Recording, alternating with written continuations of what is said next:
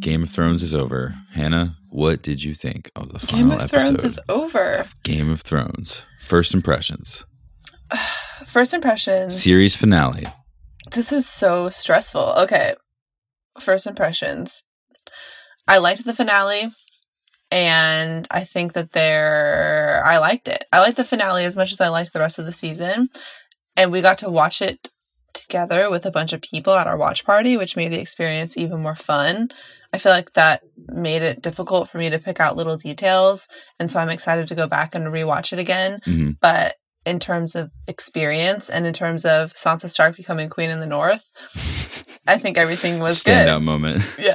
I think everything else is fine. Nothing else matters. There were a couple So- standout moments in the cheering in the episode. I know that when the Iron Throne, and Drogon melted the Iron Throne, that was also a big, a big winner. I think just symbolically, people were excited about seeing that happen. But you know what the biggest cheer was? You tell Jon me. Jon petting Ghost. I made an ugly, like an ugly face, trying to stop myself from crying. I was like, yeah, I don't need this. When he started making those noises, I was like, Jesus, I can't rewatch this show with headphones on. Not in a moment like that. it's intense. This was the end of the series. Thanks for listening to the podcast, everyone. We're a little bit late, but like Hannah said, last night was pretty crazy, and I'm sure it was emotional for all of you. I don't know the exact numbers, but folks were talking about it online and also hanging out during the day of the watch party about either personally taking off of work or the meme across the internet of thousands of professional people, or I don't know, just people who have jobs taking off of work the day following Calling in sick. this final episode. I think the episode in and of itself, I think, was really good. But I think that something we were talking a lot about yesterday was just the weight of the entire story and the series. And it's felt like it was a cool moment for everybody to kind of sit back and reflect and just, as cheesy as it is, feel grateful that we had the opportunity to fall in love with these characters. And so it was a really emotional day. And to be able to spend that with each other and with friends and with folks in the community and to be able to cheer and hug and hold hands with people when Sansa was crowned queen in the north. um, like they're just it it was yesterday was a really really special day and I was expecting to feel more sad, but really I left last night and I left the episode and I feel today just really excited and super grateful that we've been able to make it to this. And now that we know what the end game ish is, and that Bran is sitting on the Iron Throne, which is something that we need to talk about, I'm excited and I feel this I don't know, I, I just feel optimistic and there's still a lot of work for us to do and there's still a lot of us to talk about and break down. But I'm feeling I'm not feeling as sad as I thought I was gonna feel. I'm mostly just feeling really excited. you were exactly where you were supposed to be. I know. okay, now I'm feeling sad. Why do you think I've come all this way? Okay, can we talk about Bran for a second? Please. For real? Yes, yes. What? Well, That's what I want to say about Bran. can we talk about the look that Bran shared with Tyrion when he said that line?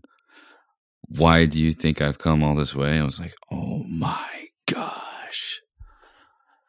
I I And Tyrion and Jon, just before that, just before the scene, the Great Council of 305 AC, yet to be determined. But we saw it. We saw it take place. We saw it happen. we We saw, saw Sweet Robin's glow up and all of its Oh my newness. gosh. Yeah, we did see Sweet Robin. we saw. Edmure Tully's return, return to form. He fancied himself a statesman. Oh boy, he did that. Poor guy. So- guy. Sansa Stark. Sit down, Uncle. She, she was really kind about that. oh, she was. I guess she was really kind about that. I think that we should probably talk about the the dragon in the room, though. Okay. Jon kills Danny. Two K nineteen. There's so many things for us to talk about. I Mhm. just Jon kills Daenerys, and I think that. I mean, did you see that coming? Did I see that coming?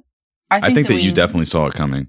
we I How about that transition in her and her seat of power from the end of the episode to the beginning of this episode? However much time had passed in the series, either way, but just the time that we were able to sort of physically spend in that state of Daenerys' new rule. So thematically speaking, this episode written by David Benioff and Dan Weiss, directed by David Benioff and Dan Weiss. This is all obviously nothing's made into the series that wasn't supremely intentional, especially here in the final season. But Except for the potential water bottle that people oh, found. oh, yeah, never mind. Yeah, scratch everything that I just said. in this episode. But that's a whole nother thing. I'm, I'm making a, a sort of a sweeping comment about the overall potential of what this was supposed to be, and I guess the the best laid plans ideas about how things were supposed to be. And so when we're talking about the sweeping movements of the not only the pacing of the episode, but how the final installment, how we're supposed to feel emotionally or how they'd like us to feel emotionally exiting GOT at the beginning of this episode, it was very much about being introduced to this state of King's Landing and this state of the Dothraki Screamers and the state of the Unsullied and the state of Grey Worm and where Tyrion and Jon and Davos and everyone else and not only Westeros but the rest of the world fell inside of that and it was also concluded in a Mhm. really quick manner. Yeah. That shot of Daenerys when Oh, man. she's walking out to address everybody and the You like that? dragon. We got Drogon flapping behind her. You're like, I don't normally like to so bring up cinematography stuff, but that one Yeah. stood out to me. Not to step on your toes or anything. Go but for we got it. that huge Targaryen banner. I Uh, mean, yeah. King's Landing is in ashes, and we have Daenerys who's finally made it. And whether or not we think she made it, the show put her narratively where she should have been at that point, whatever, you know what I'm trying to say, hmm is a different thing. But that was such an unbelievable shot, and you could just feel her power. And Yeah, her performance was pretty excellent too. The Yeah. channeling of that spirit that we loved in all of her scenes before when she was roasting people, but like Tyrion said, evil men that we didn't like.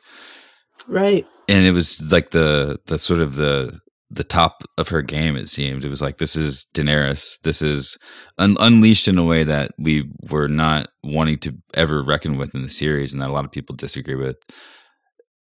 But there it is. That's what it was, and we didn't get a lot of it, but uh, we got her turning to Grey Worm and making him her master of war. We got that, like you said, that moment where she was walking out with Drogon flapping the wings behind her, and it framed her like she was a, a flying beast of Mhm. death, which will return in the the sequel here probably in the next five to eight years. That is going to be something to watch.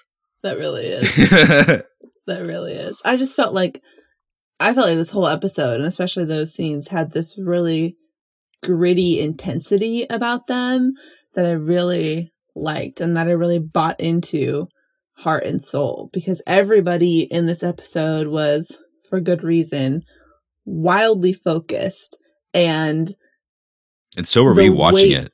so were we watching it, but the weight was so heavy and intense and just I felt like the the way it made me feel was the way I wanted it to make me feel. Yeah, which, you know. I, I completely agree, and I I was watching the episode, and I, I was really impressed with with what you're describing, which was that overall the the feeling, you know, the the the intended response whenever you're crafting this visual medium, when you're making something that goes on a theater screen or that goes. Uh, I guess some people like to watch this on their iPhones. I probably will at some point, not right now, but you have a plan, and we've talked about this all season, and then the plan has to be physically executed. And when you're working at a scale like this show is, it has been and is doing, and did do for the final season, there's a lot of moving parts and a lot of mouths to feed, and a lot of egos to balance, and a lot of visual effects to get done at the last minute.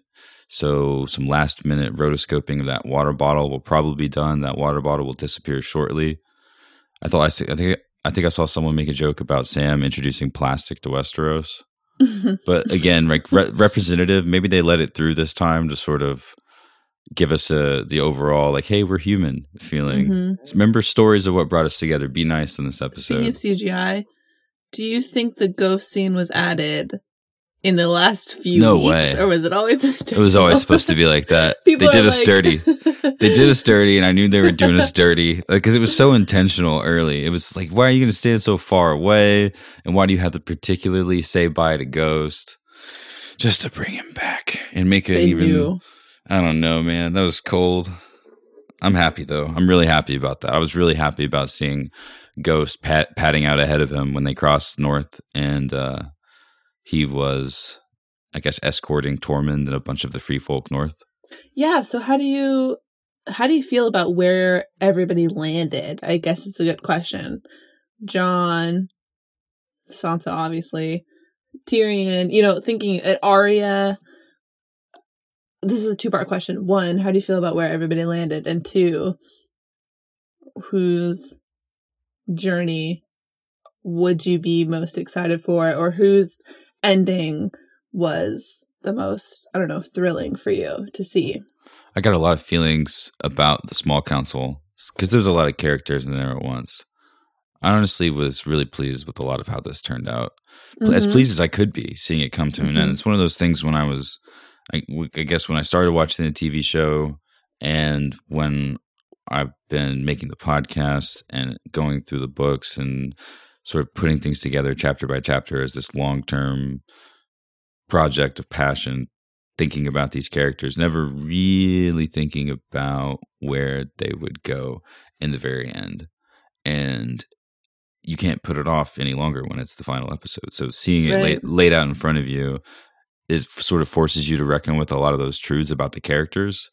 And it's allowed me to see a lot of clarity in a lot of their choices earlier in the series, uh, mostly being reflected from first season and things around the middle of the series.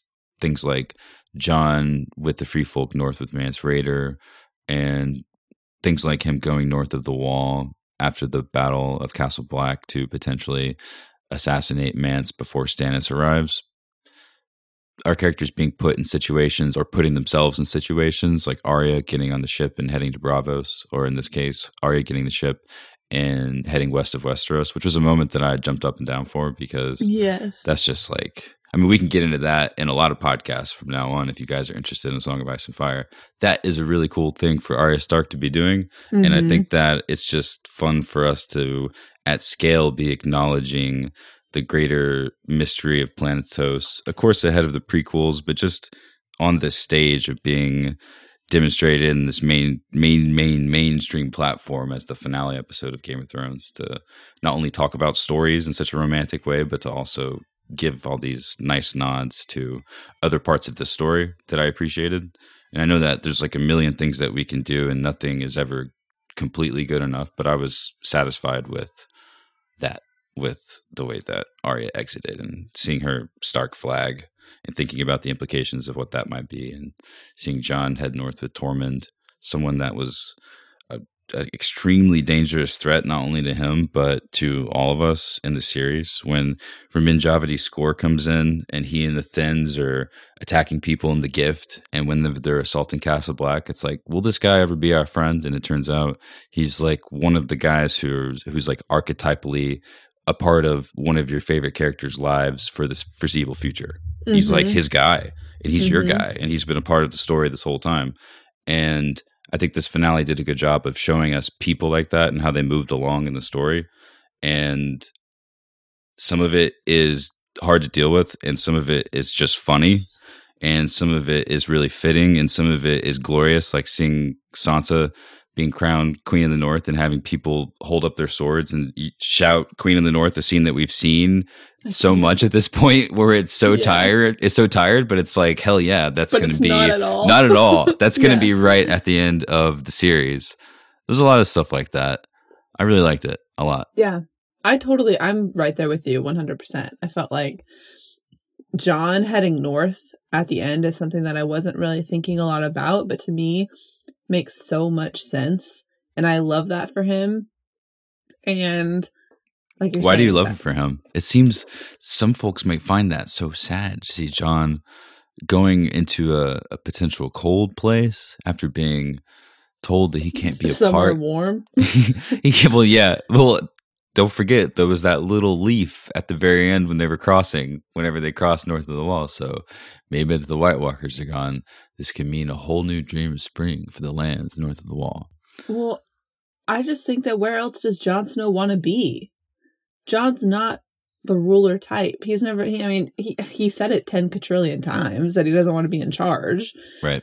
Jon's going to be so much happier roaming. That's all he's ever wanted to do is be a ranger and roaming north of the wall. Mm-hmm. And now that, like you're saying, the White Walkers are gone, that threat is taken care of. Who knows? And and as these relationships with the wildlings have been built, who knows what they are able to explore and find out there. And I think that there's probably no place Jon would rather be than north of the wall with his guys, with Tormund, with Ghost, exploring and so many caves. Whatever, you, you know, exactly. to me, that that's super exciting, and I think that maybe that seems like a step backwards, or that seems like. I think a lot of people wanted to see him wield a flaming sword and kill the Night King and ascend the throne, oh, for sure. either alongside Daenerys or maybe not directly being the reason that she lost. You know, for sure. I would have loved to see Jon sit on the Iron Throne. I think that I think that Jon would have done a great job, but I just I don't know. I just like this idea of him being able to kind of do what he was born to do. And I think that he fulfilled all of those prophecies, whether it was bringing everybody together in the fight for the dawn, whether that was killing Daenerys and finally coming after that really powerful conversation that he has with Tyrion.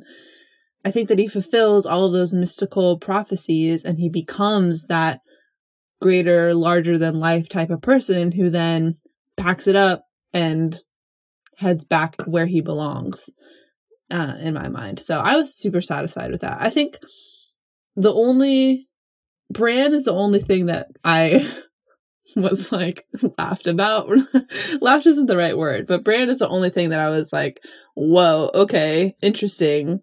Let's kind of dial back here and mm-hmm. think about how we could get to this point and if this makes sense which after having a little bit of time to think about it, we can explain it away kind of situation. But that was really the only piece in terms of everybody's storylines that was really surprising to me. Why did it surprise you? You just didn't think that he wanted to be the king or that that would it be It surprised me. It surprised me because the show just did not do a good job setting that up because Bran was absent from the entire TV series for yeah, a whole for a whole five, season. He was gone. You know what I mean? Yeah. Like he was gone for literally one whole season. I was thinking about that this morning and I was kind of chuckling to myself. I was like, Bran was gone for one whole season. And I think that when you think about it like from a book narrative perspective, we get we begin with Bran and we end with Bran and he's got this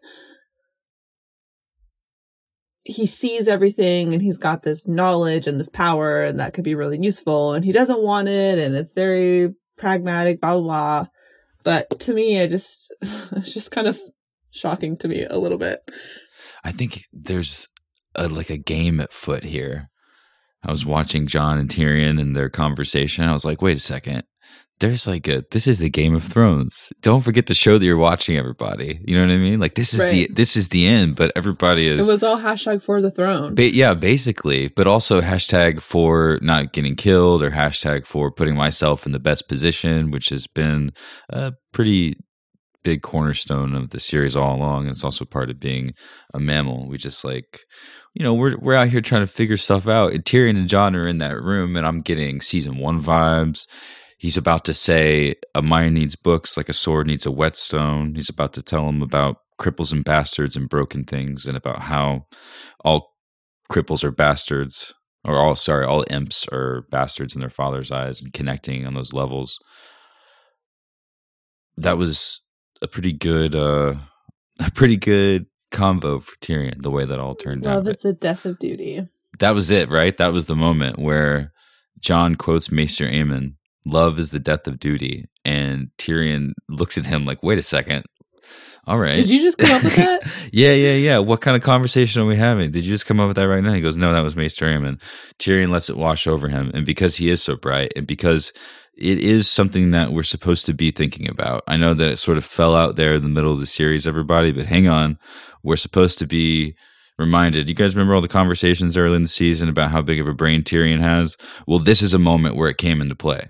If you're watching his Game of Thrones, this is the moment in his Game of Thrones where him in a room being nice or just talking freely to a person that is in a position to potentially save him is a position that Tyrion has been in all through this series. Do you remember Mord in the Sky Mhm. Cell? That's just one of them. We could go through Mhm. the list. We could go through the list. Do you remember Bronn from the Small Council at the very end? We could go through the list, but this is a crazy time because we've got snow and ash, and we've got basically no ceilings on all the buildings. They're just, they've just been destroyed. Drogon is giant. He's really mad. You're locked up in a side chamber, and the guy that's coming to talk to you is one of the guys who stands beside the queen when she stands on top of the staircase to give her speech. And you hope that it goes well, but you don't know how anything's going to be because Daenerys just turned on King's Landing like that. So I hope it goes well. Jon quotes Maester Aemon, and Tyrion, within just a snap moment, he's able to be the person that we were told that he was. And he matches Maester Aemon's wisdom in a flash and says something that maybe none of us were thinking about. I know that when I heard it, I was like, ah. Mhm. when he said, what did he say? He flipped the. he- Sometimes duty is the death of love. and Jon you are was the like, shield "Ah." that guards the realms of men. That's it. He goes, Remember the Night's Watch? And Jon's like, Oh man, this is comfortable. I can trust you. I loved that conversation for all the reasons that you just listed. You know what I liked so much about it is this is Tyrion and Peter Dinklage at his A game hmm in this very desperate situation. Like you said, he's been in this situation time and time again, and he's it, it kind of reminded me a little bit of him after he kills his father, and he's really sunk down into this very deep level of depression. Also, Like, I- just self acceptance. Yeah, you know, he Read just self acceptance. Acceptance. he had that depth to him and that intensity about him and that Tyrion-ness about him that I feel like has been missing because he has not been in these desperate situations and that's kind of the character that we've come to really know and love. And so that conversation was incredibly powerful. And I, I'm sitting here, I tried not to take too many notes this episode because I really just wanted to kind of be in the moment at our party and, and enjoy it. But I was like word for word trying to write down this entire conversation because these It guys- was awesome. it was awesome and these are the end game guys this is it this is the conversation like you're saying this is this is the conversation and this is the conversation that changes jon from being so stalwartly standing next to daenerys to all right this is i'm the only one who can do this this is my responsibility and i see what i gotta do i have no choice Tyrion And- says that he loved Daenerys, and his Yeah. his face breaks after that. It breaks as if he's about to shed a tear or something. Or it was a really tough thing for him to admit, and it made me rethink a lot of their interactions. I don't know if that was something that we were supposed to feel, like if that was the moment where Tyrion was outside the door on the ship. Maybe that was more than just concern about the realm. Maybe that was a little bit of jealousy for a life that he maybe potentially had, or a lifestyle, or the kind of person that he fancied himself to be. Maybe also connected to the same statement when he was standing on the wall with Varys and Davos in Winterfell. did you read that as him being in love with daenerys or just that he loved her I'm not sure. I mean, he did make a crack about being less successful at it, but he, I mean, I think about their conversations in Meereen and how, how well they were vibing together. I don't know what part of Tyrion decided at some point that Daenerys was off the table, other than the fact that she was a queen. But there's potential there. I think it says something more. If that's the case, it says something more about the layers of his personality that he's been shedding off to reach this level of synchronicity with what his actual point is being here. mm-hmm Yeah, I don't I don't know if I I don't necessarily like the vibe of him being in love with Daenerys, but I can see and especially like Maybe just fancying her. I don't know.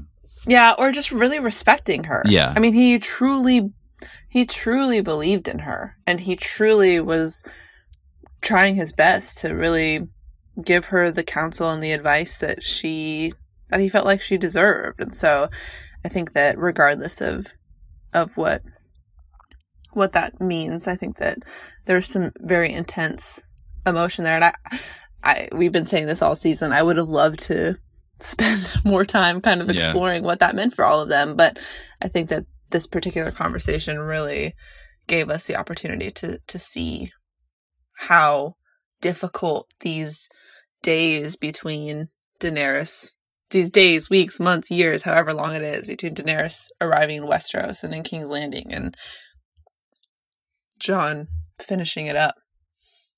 Can we can we talk about when Jon the conversation that Jon and Daenerys have in the throne room Yeah, absolutely. and just how again we see Danny kind of break that intensity, especially after seeing her at the beginning of the episode, to see her so vulnerable with John and again begging him to be next to her and let's break the wheel together. And then Crazy. Jon says his classic, You're my queen line and then just kills her. Yeah. What? Stabs her in the heart. He was kissing her like goodbye. I think that we're supposed to really feel that they're in love at this point, and so I, I I'm trying to buy into the whole experience Yeah. rather than watching it with a uh, just like sarcastic eye. You know what I mean? So if that's the Yes. case, if that's the They case, still have good then man, it's really tough. Yeah, I don't know. I just they're actors kissing on a screen. You know what I mean? I guess it could be better. Yeah, but like think about other actors kissing on screen. What kind of actors do you like to kiss on screen? You're like You know what I every mean? guy's played Daario, and you're on. yeah, but you know what I mean. Like I, they just don't have the same. I, they don't have the type of che- chemistry that like Jon has with Ygritte. You know. Well, yeah, they actually got married though. That's the Well, thing. yeah, but, but they what I actually mean? fell in love. Yeah, true. That's so true. But I think that a lot of what that feeling between them, yeah, we kind of have to fill in the gaps because they don't really. Kit God, how how useful to their acting back in the day. They're like, man, you guys are really good at acting together. Like, yeah, we're pretty good at this. yeah, like if only you knew.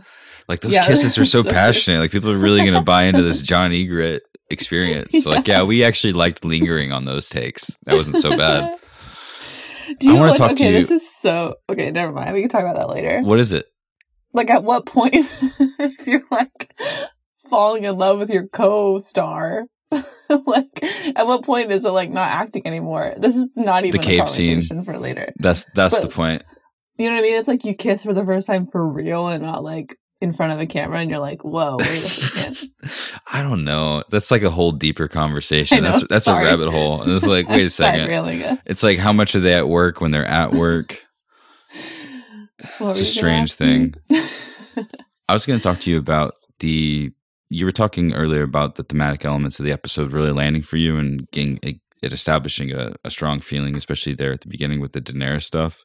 Mhm. And I agree. I rewatched that sequence and I was just really impressed with how I felt like that thing that we can't quite put our finger on that we've been getting from Game of Thrones all these years when something comes on the screen that sort of transcends the moment and lifts you off. That's like a, a really well executed flourish of of cinematic artiste and music and acting. It's it's fun. It's really fun when it works, and I really like when people show us something that we haven't seen before, or we watch a movie, or listen to something, or see a piece of art that it's just like, whoa, wait a second. And it doesn't matter if it's from this era or an old era. If it really stands out to you and really lands, that's always a really a fun thing, especially if it's something that you can. I don't even know what I'm, what I'm getting at. I'm I'm being romantic now because it's all over. That's not fair. See, that's not fair because my emotions are just like they're too high. So raw. they're too high because of that's the thing the fact so that it's about the it. end. yeah. David Benioff and Dan Weiss directed this episode, and they wrote this episode. And I think I'm correct in saying that the only other episode of the series that they're credited for directing is Two Swords, which is the season opener for season four. And I think that they only credited one of them, but it's, I guess, widely known if you look up stuff like that on the internet, or if you're a fan of like the stats and who's making this stuff that whenever it listed David Benioff as the director of that episode, that it meant that both of them were working on it. Either way, this was like so we got to see the last episode of Game of Thrones be basically exclusively piloted by the guys who are making it and putting the whole thing together. And that means that they got to make decisions about where the camera was placed and how the visual effects would come together, but also just about how the overall vibe, the aesthetic, like what lands out of all of this, not only an intention from the writing about what our characters need to do and all that stuff, but also just the full spectrum of how it's expressed. And I'm sure that they were having a lot of conversations with the composer, and I'm sure they were having a lot of conversations with Paula Fairfield about how to get those drag those dragon sounds from Drogon to sound like these are the last ones we're ever going to hear. And mm-hmm. Daenerys just died, and this is an insane moment where we're all feeling a lot of emotions right now. So go crazy, Drogon, destroy the Iron Throne. Wow, make sense. Make sense of this all for us it was cool to see something so important be handled by a small group of people. Sometimes that can breed a really cool result, especially in these mediums.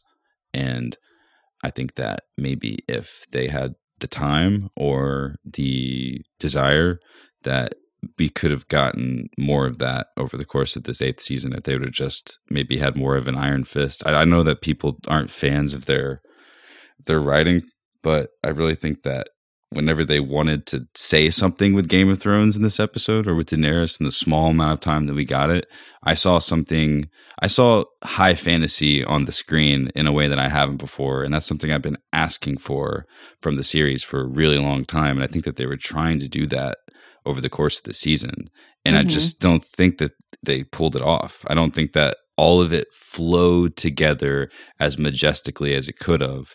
But when they had really tight control over these sequences, the I'm speaking specifically about all the stuff in the beginning with Tyrion walking around King's Landing with the guy who was crying on the staircase and yeah. the the the first dead person you see is this really sad looking little girl who's who's dead and this guy sort of obliquely is walking around town with these burn scars and he's half naked and it's just so it's you can show us anything but they were very simple things and it's not tough to figure that out. Artists on that level are probably super smart and are probably scoffing, like, ah ha ha, this is a very simple thing that you could put together to get this emotion across. But when you have to choose it, it becomes the thing that defines the choice. And when it's the final episode and you're actually defining Game of Thrones overall, I think that there's probably a lot of pressure. And I think that they really did a good job in this episode, having control of a lot of those elements and making it feel like the way I think it should have felt at the end when all mm-hmm. of it's going to happen. Maybe we didn't get all of the right stuff leading up to it, but when Jon is walking toward Daenerys after she gives the speech, I mean, all of the stuff with Daenerys actually talking to the Unsullied, of course, but when he's entering this end of the road, post apocalyptic, dystop- dystopian empire that's at the very end of his journey Daenerys is at the very top of her tower, like the bad guy at the the end of a story, and he's ascending the steps. And at the very end of it all, it's not guards or Grey Worm or anyone else that he has to get past. It's this nightmare underneath the snow from his basically his family tree, shaking the snow off of him and deciding whether or not he can pass. Like everything that he went through in his entire life made it possible for him to come face to face with the dragon and then go through that door and then to kill Daenerys. What's more high fantasy than a dragon guarding the door with the queen on the other side that you have yes. to go stab? That's yes. crazy. That's crazy. I didn't know that they would actually go there. At the beginning putting... of the episode, when as you mentioned walking through the city, we've got the burn people you looked at me with this look in your eyes of game on. like I felt like in that moment, that's when you it's like 30 seconds in, you're like, yeah, okay, this is this is how this episode's gonna go. And I really I liked the how they way. did two swords also. I felt like after coming back after the red wedding, there was a lot of hype and I don't know. I just I I like the style. It was like this really brutal fight scene between the hound and Arya at the end and two swords. And I was like, I haven't seen a fight scene like this before. Is when the hound takes the guy's head and starts slamming it into the sword. Mm-hmm. And just before yeah. that, they're peeking through the tree saying, What the fuck, salami? Two yeah. elements from Game of Thrones I really like. Something bad, really bad, might happen. And also, look at how beautiful life can be, even if you're about to go through the trees and potentially hurt someone or steal someone's things. And that's the vibe that you got from this episode. There was a lot of that there was it was just a lot of different colors at one time. I think, or sorry, rather just spread over the course of the episode. I think that a lot of people got different things from it. Mm-hmm. No, I totally agree. I really loved it. What did you think about that? If you could sort of talk about the parts of the the sequence with Jon and Danny and how that all ended up, like what about that did you like? I well, I liked the I I get why people don't buy into Jon and Daenerys because I don't think they have a lot of chemistry and like I don't think they have a lot of chemistry. End of sentence. But I do think that when you fill in the gaps and when you think about who these two people are and you kind of project things onto their relationship, I think it makes it into this really deeply, beautifully tragic thing. And I think that not only did we have this unbelievable cinematography, dragons and snow and ash falling and just the this gray overtone of everything. We get these two characters who we're supposed to believe are truly in love with each other and who are truly trying to do the right thing. And and Danny talks they they talk about Jon's asking her when she knows what's the right thing. And they're talking of these very lofty philosophical questions of what is right and what is wrong and how do you know that you're right and Jon and Tyrion have that same conversation later in the episode when they talk about whether or not what they did was the right move and neither of them truly have they an still answer don't for know. it. But that was the thing that Tyrion needed to happen the most at that time in that room. No, yeah, exactly. And so that, you know, Danny is only doing what she believes to be in her heart of hearts the rightest, truest, bestest thing. And to have them come together and be at odds, especially with somebody that you love so much. I mean, there's nothing more tragic than that. And so I I don't know. I I would have loved to see and I had hoped and especially in the beginning of this episode, I thought it could happen that Arya would kill, would be the one to kill Danny. Because I just think Arya's been through so much training and I get that she killed the Night King, which good for her. But I would have loved to see her. Yeah, I would have loved to see her kill Daenerys, um, and kind of be this super assassin that she's been built up to be. But anyway, that's a whole different thing. Um, but yeah, it was just like not only was it beautiful from uh, the way it was shot and from the high fantasy vibes that we were finally getting, it just also I think the types of conversations that they were having built this wildly tragic ending, which is kind of what I was hoping for and what I really wanted for, for the storyline to be wrapped up. And again, I, I feel like we keep harping on this and we keep having this conversation, but it's what everybody's been talking about, which is Danny, her storyline got either ruined or rushed or whatever.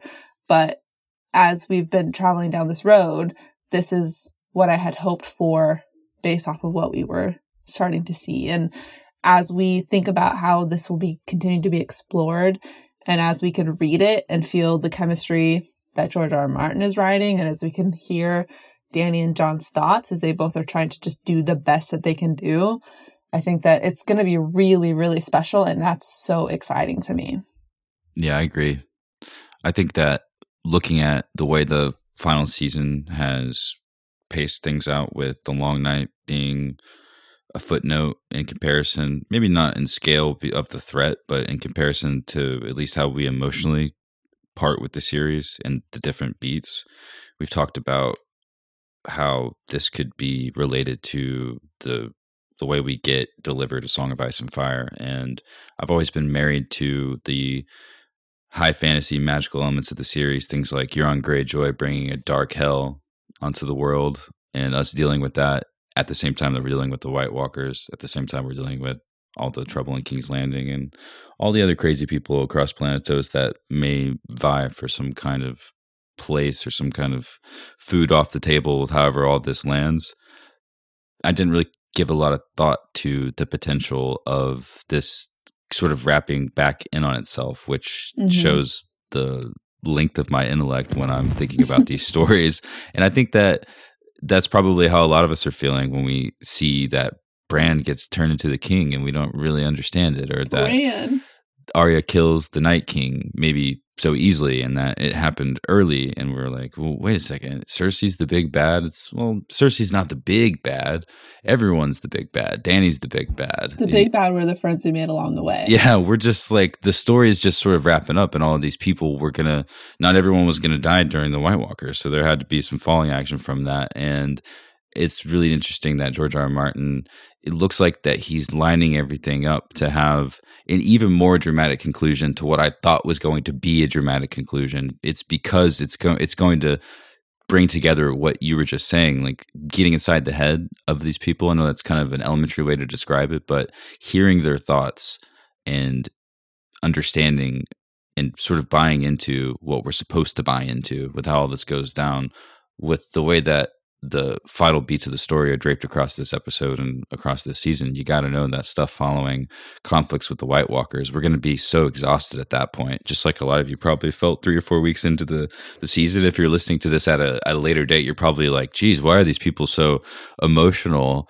about the, the pacing of the TV series? But the past six weeks for people who are following it, and it's a lot of people, a lot of people are actually taking off of work post this episode. That is not a drill. Also, it is not a joke. A lot of people are really doing that. And it's not just the kind of people that go to watch parties. It's just been a fun thing for a lot of people. And they're like, wait a second. W- w- wait a second. The story is a different thing than I thought it was. And it's like, yeah, but that's okay. That's what, I mean, that's what A Song of Ice and Fire really boils down to at the end of the day, which is these very human questions in this extremely high fantasy world. And I think that I think that the show sometimes struggles to balance the both of those things at the same time, which is why I think that sometimes we're not satisfied by all these different beats. Mm-hmm. But when you take a step back and, and look at it as we are, and we can't help but do so now that we're here at the finale, I think that boiling down to the very humanness of what it means to be a person and to feel comfortable with yourself and to make decisions and to navigate this world. That's what a song by fire is is really about. And I think that this episode and this finale really wrapped up a lot of those emotions. Like Arya wanting to sail past the maps and figure out for herself mm-hmm. because that's not me to stick around. And I, I, I think about Brienne writing down finally Jaime's story in the White Book, and she's thinking about Jaime Lannister as this historically significant figure, but also just like this guy that she really cared about and this person that so deeply affected her life. Um, I don't know. It's I yeah, I no, liked it. I'm i love you. Game of Thrones. I love A Song of Ice and Fire. um, but something else I wanted to to touch on is uh, this like all comes together in my mind, but it's probably like seems like an extremely hard transition. But I just think about so many of these moments in this episode that were moments with all of our faves, like the small ca- brand small council is like Bronn and Sam and Brienne and Davos. And the whole time I was just looking around, like, where's the people that we don't like? Or as Tyrion is being brought in front of all of the great ladies and lords of the houses of Westeros, and it's just I'm smiling so Sansa. Right it's Sansa and it's Brienne and it's Sam and it's um Edmure Tully, lol, and it's Sweet Robin, but you know, unnamed Prince of That was my favorite part of the episode. And don't we don't look too different. It's just I think that the weight of that really struck home for me, and we all of our faves are out here just trying to do their best and make decisions and do the right thing. And even if that means putting Bran on the Iron Throne, whatever, that's fine. It's but, like it's like you said, they're doing it's like the discomfort it's become an it's too much. After the night king was dead think about Jaime's discomfort and headed toward the cap heading toward the capital unfinished business unresolved things things that don't feel quite right and getting to the end of that and being like okay i guess i'll do the work. There's no one left to kill at least for now. I guess i'll do the work and uh, that's a luxury. It's definitely a luxury in A Song of Ice and Fire, and we got to see a lot of those people feel that sort of luxuriousness for a bit. And that's what these stories are. If a, a creator is doing a really good job, what you want is to enter at a point that's interesting and you're like wow look at this crazy place. It's kind of like your life except you don't have to go through the infancy. I mean you get sorcerer's stone and you feel like that's kind of slow but that's still more intricate than being a baby depending on how you look at it. And then you want to exit the world at a satisfying conclusion but you don't think about all the other stuff too like the stuff that's also going to be happening because it's real.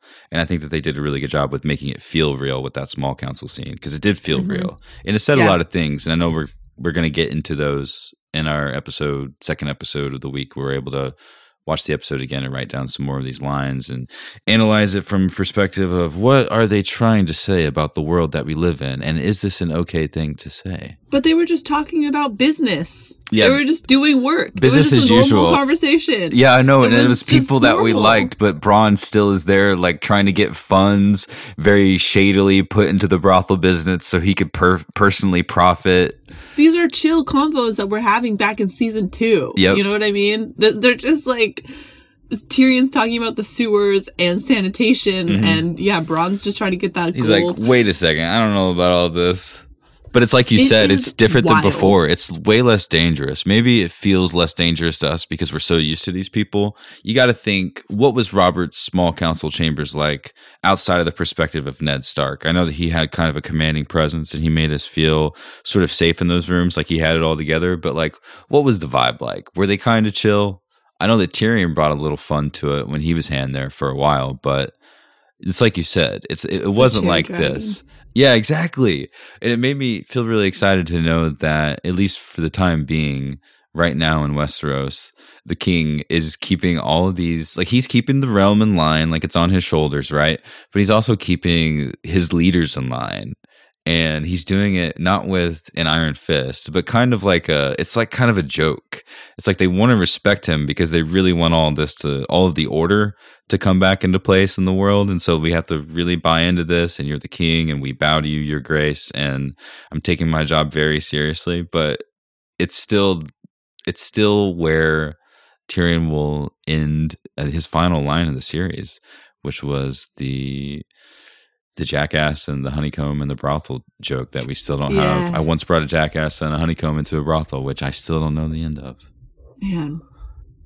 Still don't love Bran being on the Iron Throne, but everything else really comes together for me. So well, the, well, cool. the implications there are just like, hmm, why do you think I've come all this way? It's like it's this like guy played the longest game. He did play the longest game. Let's talk about like the least interesting person to put on the Iron Throne. I think it's so, so, interesting. Really? oh my like, god. I mean, I get it, but I just it's like Bran. It's so interesting. Like, Are you kidding me? People have been. Are you kidding me? Hilarious. What are the always. the news of Drogon? He's like, they're like, I don't really know about Drogon yet, and he goes, uh, maybe I can find him, and it's like, oh, okay. I see you. Aww. I don't know. I don't know about you, but that sounds really cool to me that we have a king that has that much interesting power. I know that it's not the most compelling, like new way to branch a story into un- uncharted territory. Maybe it is in a way because he's still got that mystical stuff that I'm holding on to, even though there's no more episodes to look forward to. So I'll have to get back to you about how I feel about that at a later date. But just the idea of him being able to operate on a level that other people haven't been able to and how they'll yeah, be able to utilize that and how powerful yeah, exactly, they'll be able to become. Though. Like who's going to replace him? Just some guy, you know? He's like, got a plan. just like he came guy. this far, he's got a plan. I don't know. I I get it, but it's like people have been as per usual on their A game on Twitter and it's like I see all these people tweeting things like Bran's the kind of guy who shows up, who doesn't show up for half the group project and then gets an A, gets all the glory for it. I know that he was on his own journey, and I know that Bran, as a character, has much more depth than just like him sitting in the courtyard staring at everybody weird, saying, "I'm not Bran Stark anymore." So much funnier now that he did that. it's like I don't know. laugh He's like now. biding his time. Literally going to be the king. Biding his time. That yeah. will improve. Yeah, go ahead, laugh at me. Uh, but I just, I don't know. I, I don't know. He goes, Whatever. I'm sure it will. and just laughing, like, "Oh, this is good. This is a, a much more lighthearted approach to the affairs of the crown." Bum bum bum until Drogon and Daenerys returns. Danny would have been a much more interesting person on the throne, and I was not even think like ever rooting for Daenerys to sit on the Iron Throne. So I, I don't just- know, man. Just it's gonna be. Just think about it. Think about what they're going to be up to. Think about who's doing what and where aqua- across Westeros.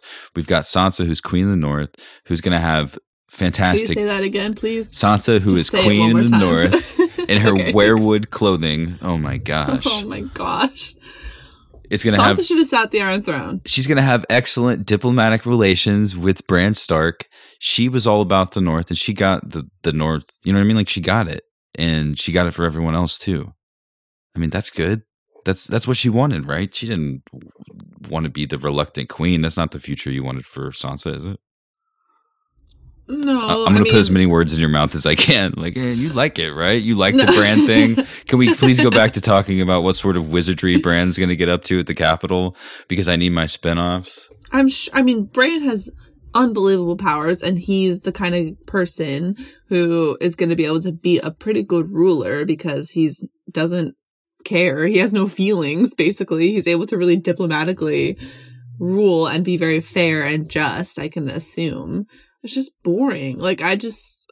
I don't care about Bran. I that's like that's just my true real feelings. Like I think about people who are so much more interesting, like Yara. What's Mhm. she gonna be up to? She's going to be Islands? up to probably raiding a lot of the North, and Sansa's going to be super pissed about it. And she's going to be like, I hope that Arya comes back and they finish this. Like, you know, when Arya was like, I'll slit your throat if you talk about Jon like that again. Yeah, that's interesting. Now that's interesting. It, it's really sad, but like you said, it really be like that sometimes. And life goes on, and it's just back to business as usual. So, how long, like Tyrion said, 10 years from now, how long until these cordial relationships? How long until the threat of the of the Targaryen returning the regime, blowing up the countrysides of Westeros to Qarth and the Jade Sea and beyond?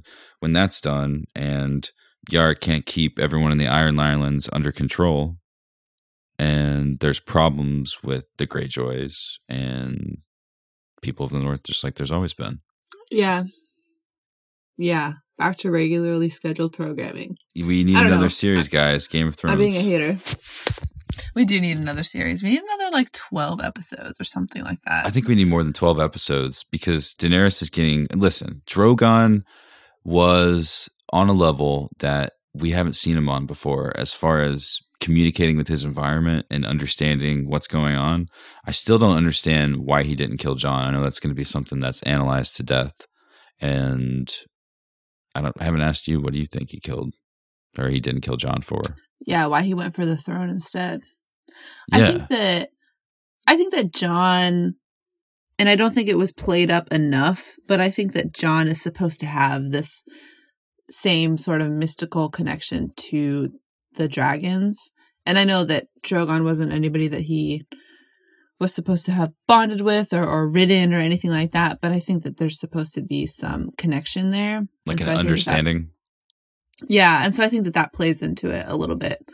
Um, So if that happened and Drogon emptied out our feelings on the Iron Throne and he picks up Daenerys' body and carries Daenerys off, where do they go from here? Do they return to the ruins of Valyria? Does he take her body into a specific area of the city where a lot of strange people that we don't understand live? What could that well, lead and what does Drogon do? Why? And we talked about we talked about this a couple like at the beginning of the season. This eventually that like if Danny didn't make it, her dragons are just out there. What does that mean? I don't know. Where did they go? Does, no idea. Does Bran, who's I, I I don't know the length of his skills because we honestly haven't, like you said, haven't got a lot of time with him, and we haven't seen a lot of it because he was gone explored for at one all. whole season. God, write some shit better. Ah, Sorry. you know what I mean? Anyway, imagine what he could potentially get up to as a person who's able to sort of glass candle his way around Planetos at this point. He's looking for Drogon. He's got an eye out for Arya. Arya's taking the Stark sigil to places it's never been before. She's heading west of Westeros. I mean, we haven't even cracked the case on what that could potentially mean for her. What could it mean? I mean, she gets to do I can hear the emails getting written right now. Game of Thrones is over. Arya is not going to do anything else. Neither is Bran. It doesn't matter if Drogon is found. The end. It does matter. It, well, and this is the fun stuff that we get to explore and talk about as we wait for Winds of Winter, and that we get to rewatch the series and reread the books and kind of think about what these implications mean Mhm. for uh, these characters. You know, so. I mean, this is the stuff that matters. So yeah, please write us and tell us what you think Arya is doing. I mean, There's some I- loose ends that are interesting. I mean, it's just some unresolved ends. notes that are just all over it. Think about just the good the good story that could be told with Jon heading north. Not only that, but the crazy stuff that we just talked about. but Sansa Stark sitting on the Exactly. throne in the north and her freaking dress that was so perfect and the way she just walked down there as everybody bowed to her. it's all too much for me to handle. But it wasn't a cliffhanger. We didn't get cliffhangers. We got I felt like things were things were moved forward into the rest of you know the pushed and this is how things are going to be hmm but it wasn't i feel like we we've got questions but we don't have questions No, I mostly have hope. I, I see Yeah, Bronn that's what I'm saying. made it all the way to the small council, Lord of Highgarden, Lord of Okay. lofty titles, is Master Bronn of gonna be coin. lord of highgarden in the books I don't think so. I think Bronn's probably good in the books, but right now, right now, this is it's just indicative of I think what they were trying to give to us in the show. And if we can walk away from the series, like you said, feeling amped and also hopeful, then that's something we probably weren't necessarily expecting, and that's a pretty cool thing. it's a big win it's Yeah, a big win a big especially win. thinking about how many of these episodes this season we walked away from feeling confused or a roller coaster i think that the only other episode i really walked away feeling this confident from was episode two and you know i know we've got rewatches ahead of us and a deeper discussion later but i feel like i really walked away from this episode feeling confident in how we wrapped things up I just wish it could have all been done this well.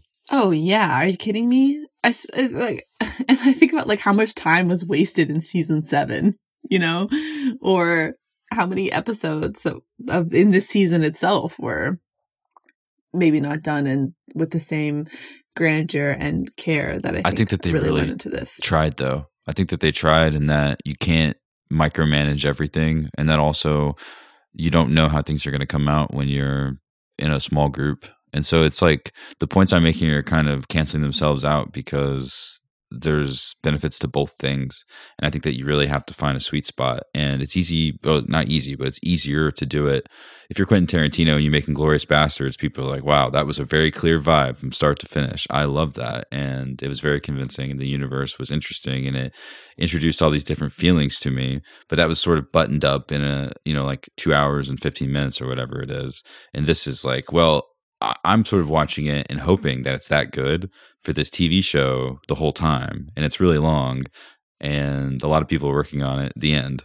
They they stumbled and made mistakes St- along the though. way, but they delivered for the finale, Or George which is all. delivered. Which is That's the thing. would- he's well, he's good at writing, man. he is, but I think that I'm not. I mean, it's obviously George's story, but I mean,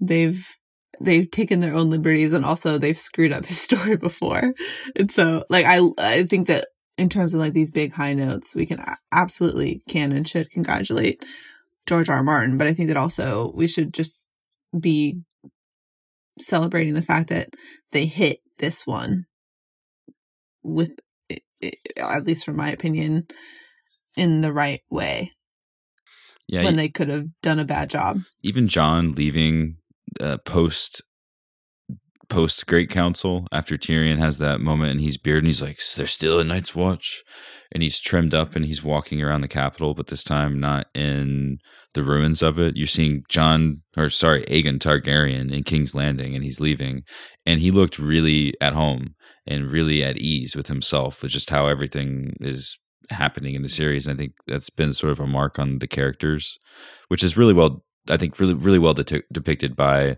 the people who are shooting this thing and the people who are acting it. They're they're being they're communicating like a very subtle thing. Like it it feels like it's the end for these characters, and I think that that's probably a really hard thing to do. I think that's it's got a lot of different elements that come together to pull it off. And if you can make Jon feel that way when he's simply just walking out of a place, I think that that's part of the building of sequences like we always talk about that end up coming together to convince us that that's this is a really great episode of Game of Thrones. That's when the camera and the music and the intention and the the complexity of what these people are saying to each other when these characters are talking, when it makes sense in a way that really fires off for us and and we don't have a lot of questions. Whenever that's successful, we're like, "Ah, yes." And this episode was full of that. Jon exiting walking to say bye to Sansa and Arya and Bran. A needle. They talked about needle. I know. That was just like, and you have your needle right here with me. It's like, uh. okay, well, you understood. That's all the emotion there is. That's all of it. That's from the very beginning when she was saying bye to Jon and she's saying bye now with all the other elements of what they're doing swirling over your head over this interaction, the way that it was captured. I really liked it. One other thing that I was thinking of um, another line that was really great is when Tyrion recites, or when Tyrion is talking to Jon about being sent to the Night's Watch, and he says, The world will always need a home for bastards and broken mm-hmm. men, kind of calling back that kind of like bastards and broken things that we've had had references in, in episodes past. And I think that that Full was circle. also extremely good. And fitting for the moment because they might not see each other again, but also why not? Now that all this is over with, he he's the hand of the king. He might he he needs to take a break. What is it? What did he say? Can't remember. Something about but, being a hand for any amount of time will make you want to go piss off the edge of the world. Yeah, that's it's just like okay, right. we understand that you understand, and this everything is going to be okay. It's going to be kind of hairy at points, and we're going to have to go through some hard stuff to realize what it is that we really want. But it's going to be okay, right? It's the right amount of callback and uh weight without being too fan servicey and i think that there was a couple moments this season that felt fan servicey in a way that i often enjoyed but that were a little heavy handed and these were more subtle like tyrion's last line about the honeycomb and the donkey yeah. you know the, these are very subtly wrapping things up and tying things back to the story as it's been told in a way that we haven't really gotten in these last couple seasons because things have been sped up so much. it's so good. I just I loved it so much, and I was scared that I was gonna hate it, nice. and I didn't hate it. That's cool. I'm really glad. I'm just relieved that that is the so thing. Relieved. I'm really glad that we get to the end of this, and we basically have the ending of a Song of Ice and Fire, which is a pretty big deal because a lot of us. I mean, we make a podcast about it, but and you guys listen, so you get it.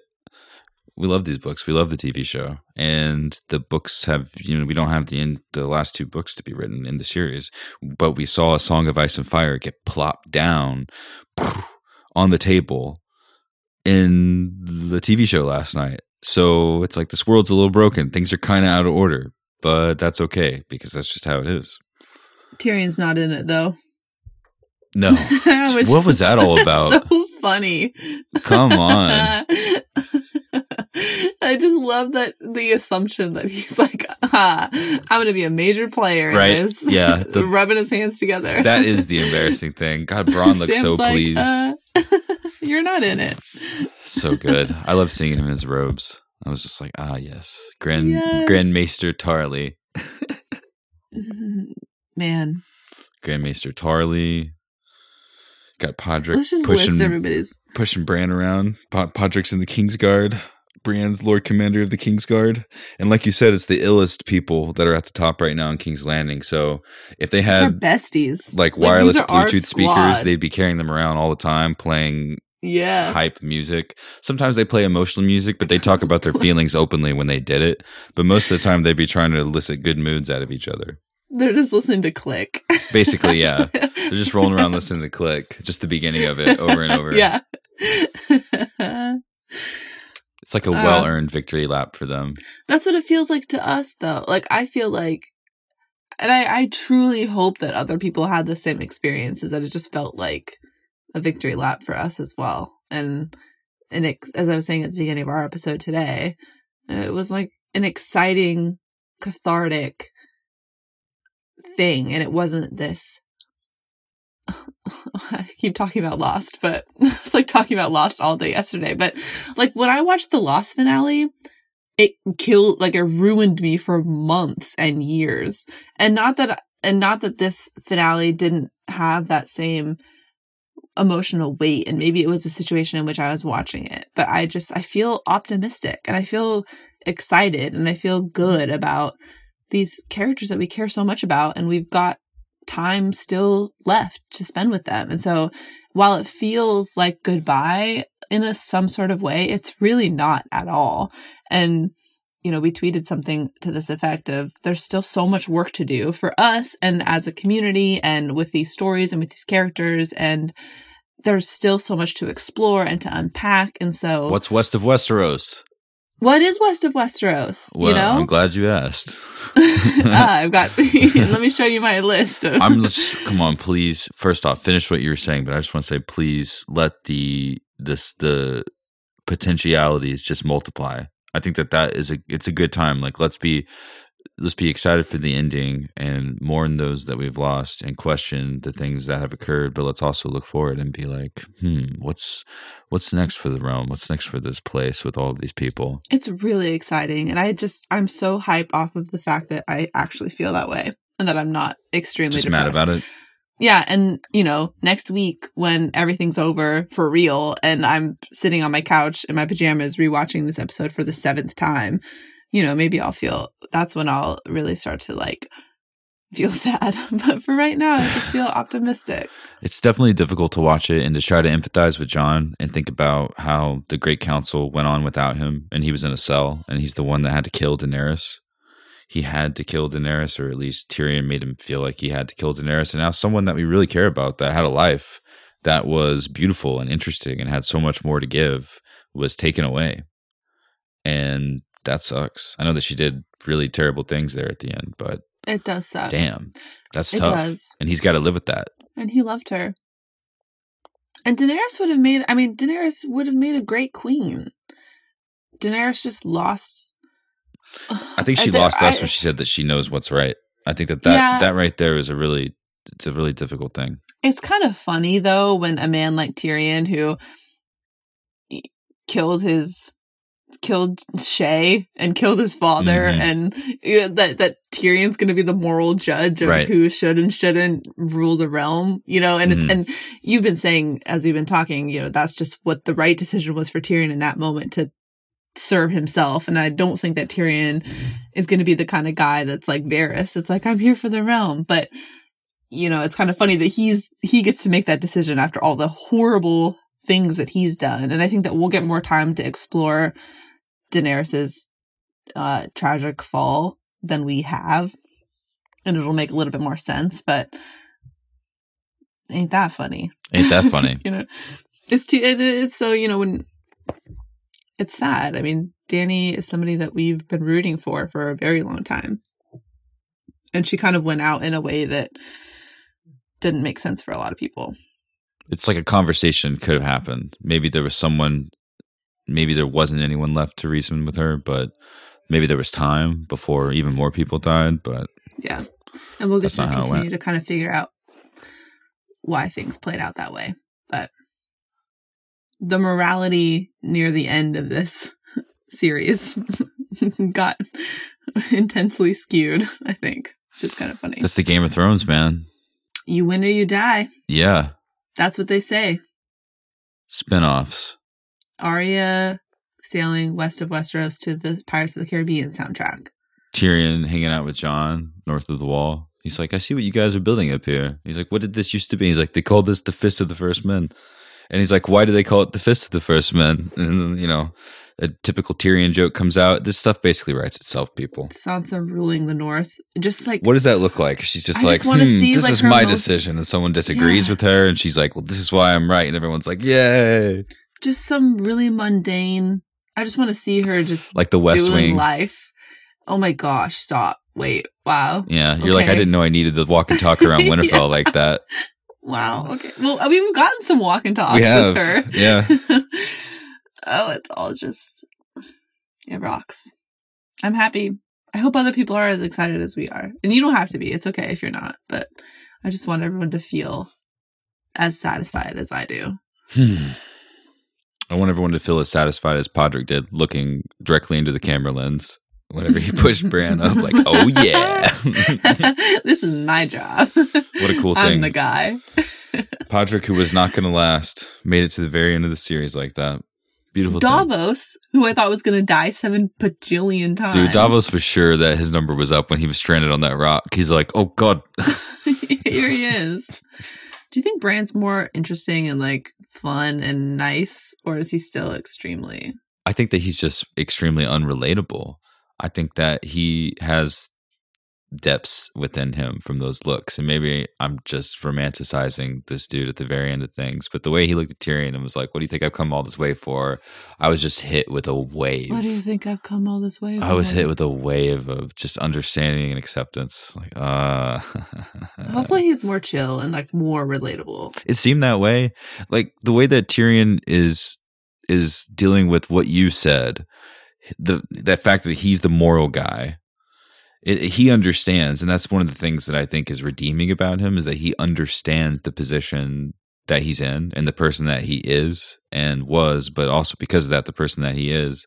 And when he sees those chairs askew, that's the way he's dealing with it. He's like, okay, well, I know I should make use of myself and do something good, do something positive, do something constructive, do something that I'm here to actually do. I know that it might be silly and we're all having a good time, but I'm going to get us to the point where, like we say, and long may he reign at the right time.